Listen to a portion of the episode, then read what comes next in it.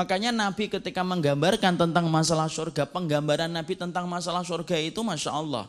Betul-betul kenikmatan paling puncak dalam kebaikan itu adalah surga. Ya, makanya perhatikan hadis riwayat Muslim. Ada orang itu nanti kata Rasulullah dalam hadis yang panjang. Ada dua orang itu yang nanti dipanggil oleh Allah pada waktu di padang mahsyar. Sebelum masing-masing dihisap dengan amal mereka masing-masing. Yang pertama orang yang paling nikmat hidupnya ketika dia hidup dan menikmati fasilitas hidupnya. Ini orang yang pertama yang dipanggil oleh Allah. Orang yang paling nikmat hidupnya, bersenang-senang, berfoya-foya, melampiaskan hidupnya dengan kemaksiatan dan dosa, rezekinya atau materinya, dunianya tidak pernah putus. Itu yang pertama. Tapi dia itu adalah penduduk neraka dan kekal di dalam neraka.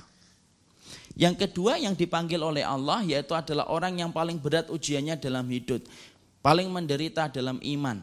Sampai kemudian betul-betul tidak pernah didapatkan orang yang paling menderita dalam iman kecuali dia. Tapi dia penduduk surga dan nanti dia kekal di dalam surga itu. Perhatikan Nabi ketika ingin menggambarkan bayangan surga dan neraka sesuai dengan ilmu yang benar. Dua orang ini dipanggil oleh Allah. Disaksikan oleh seluruh mata manusia. Maka kemudian yang pertama orang yang paling bahagia dalam hidupnya. Ibarat kata ikhwan Masya Allah. Kecilnya dimanja, besarnya foya-foya, tuanya kaya raya, mati masuk neraka. Ya, kalau kita kan mati masuk surga, itu kan surganya menurut dia kan gitu. Kalau kita indah ini, dia betul-betul ah, hamba yang paling senang dalam hidupnya. Maka dipanggil oleh Allah, diambil oleh Allah, dicelupkan ia ke dalam neraka satu celupan saja. Fayas bagu finnari sabgatan. Dia dimasukkan oleh Allah ke dalam neraka satu celupan tak untuk menjadi tester apa yang nanti akan dia kemudian dapatkan itu untuk menggambarkan neraka bagi orang yang memandang peristiwa itu supaya orang-orang kafir semakin terbelalak ketika mereka membayangkan mereka itu akan menjumpai neraka sebentar lagi. Allah kemudian ambil dia masukkan ke dalam neraka satu celupan tok, satu celup itu tek diangkat. Itu satu celup. Kemudian diambil oleh Allah, diletakkan oleh Allah. Allah kemudian berdialog kepadanya ketika sudah dicelupkan ia ke dalam neraka. Kamu ini orang yang paling nikmat hidupnya ketika di dunia. Tidak ada orang yang kemudian mengalahkan kamu dalam kenikmatan hidupmu. Kamu berzina, kamu minum khamr, melakukan apa pun dari setiap larangan kamu terjang. Orang yang jarang sedih, orang yang jarang kemudian menderita. Orang yang tidak menetes air matanya kecuali sedikit dan kamu berada dalam puncak kebahagiaan dalam setiap maksiat yang kamu lakukan. Tapi kamu penduduk neraka. Kamu nanti kekal. Dan baru saja aku celupkan kamu ke dalam neraka satu celupan saja. Allah menutup dialog itu dengan berkata, Hal marar tamin naimin, masih tersisa enggak kenikmatan yang kamu rasakan itu? Yang dulu kamu rasakan kenikmatan ketika kamu berzina, minum khamar, ketika kamu melampiaskan segala perkara yang diharamkan, tersisa enggak kenikmatan itu? Setelah aku celupkan kamu ke dalam neraka, orang itu berkata, "Ma marartu min naimin qatun."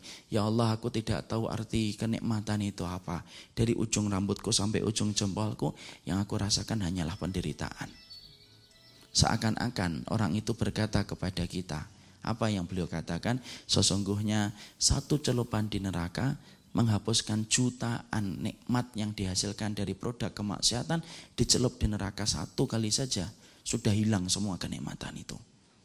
Jadi orang yang hari ini maksiat, kemudian ngerenteng banyak cewek, kemudian dia zinai, apa pun itu, sampai kemudian dia mati, hilang kenikmatannya. Satu celupan di neraka menghapuskan jutaan kenikmatan yang pernah dirasakan ketika dia berdosa. Yang kedua yang dipanggil oleh Allah orang yang paling sengsara hidupnya. Min asyad dan nasi san orang yang paling sengsara hidupnya. Tidak pernah kita dapati orang yang paling sengsara hidupnya kecuali dia dalam iman. Mungkin kayak Nabi Ayub dan selevelnya. Yang betul-betul berada dalam puncak-puncak penderitaan ketika dia beriman kepada Allah. Ibarat kata, kalau bahasa kita itu kalau datang tidak dijemput, kalau pulang tak diantar. Yang mana kalau ngelamar akhwat itu sebelum mengetuk pintu sudah ditolak itu dari Betul-betul penderitaan yang luar biasa. Tapi dia beriman, kemudian dia istiqomah. Lalu kemudian dia menjadi penduduk surga dan dia kekal di dalam surga. Allah ambil dia, Allah celupkan ia ke dalam surga sebentar saja untuk menjadi tester, untuk membayangkan bagaimana kenikmatan yang dia dapatkan nanti di surga. Padahal dia nanti kekal di dalam surga, kata Rasulullah. Kemudian dicelupkan ia ke dalam surga, ditarik, ditaruh oleh Allah di hadapannya, Allah kemudian tanya, kamu ini orang yang paling sengsara hidupnya ketika beriman kepadaku. Susah payah kamu beriman kepadaku, dihujat. Kemudian melaksanakan ketaatan bangun di tengah manusia yang lain dalam keadaan tidur. Perihnya perutmu dan lambungmu ketika berpuasa. Dan berbagai macam penderitaan yang kamu rasakan ketika kamu beriman kepadaku. Tapi kamu itu penduduk surga. Dan baru saja aku celupkan kamu ke dalam surga satu celupan tok. Padahal nanti kamu akan menjadi penduduk surga itu selama-lamanya. Allah nutup dialognya dengan berkata, Hal maror tamin naimin, hal maror tamin buksin. Apakah masih terasa itu penderitaan yang pernah kamu rasakan ketika sabar, ketika nutup aurat, ketika menundukkan pandangan, ketika meninggalkan yang haram. Masih terasa enggak itu penderitaannya ketika kamu dulu melakukan itu dalam kehidupan di dunia? Perhatikan jawabannya. Dia berkata, Mamarot tumin buksin syai'an. Ya Allah saya itu tidak ngerti arti penderitaan itu apa.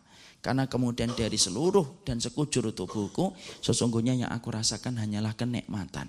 Seakan-akan orang itu berbicara kepada kita. Satu celupan surga itu menghilangkan jutaan penderitaan yang pernah kita rasakan ketika beriman kepada Allah dan istiqomah.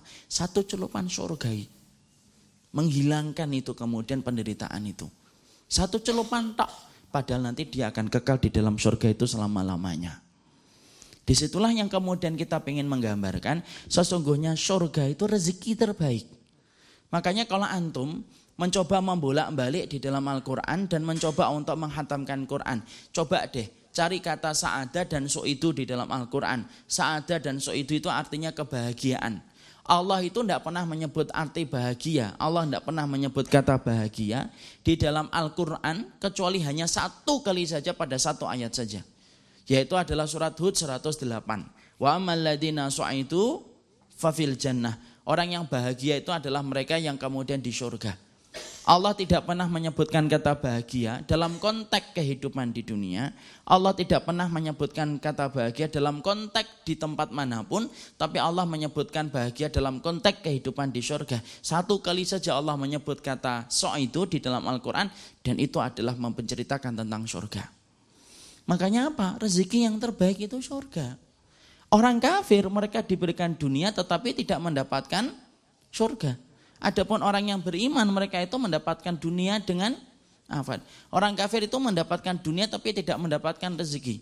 Orang yang beriman mereka mendapatkan dunia dan mereka mendapatkan rezeki. Makanya Nabi itu ngajarin anak dan antum untuk meminta rezeki dan tidak meminta dunia. Karena rezeki itu cakupannya luas. Makanya kalau siapa pun di antara kita kok mendapatkan rezeki itulah yang terbaik. Teman yang solih itu rezeki.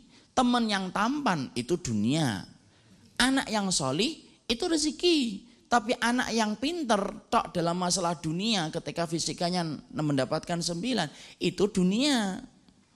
Pasangan yang cantik atau pasangan yang cakep itu dunia. Tapi pasangan yang solih yang membantu urusan akhirat kita itu rezeki. Dan semua di antara kumpulan rezeki itu yang paling terbaik itu apa? Rezeki itu adalah masalah surga. Dan itu yang kedua. Sesungguhnya surga itu merupakan rezeki terbaik yang Allah berikan kepada manusia.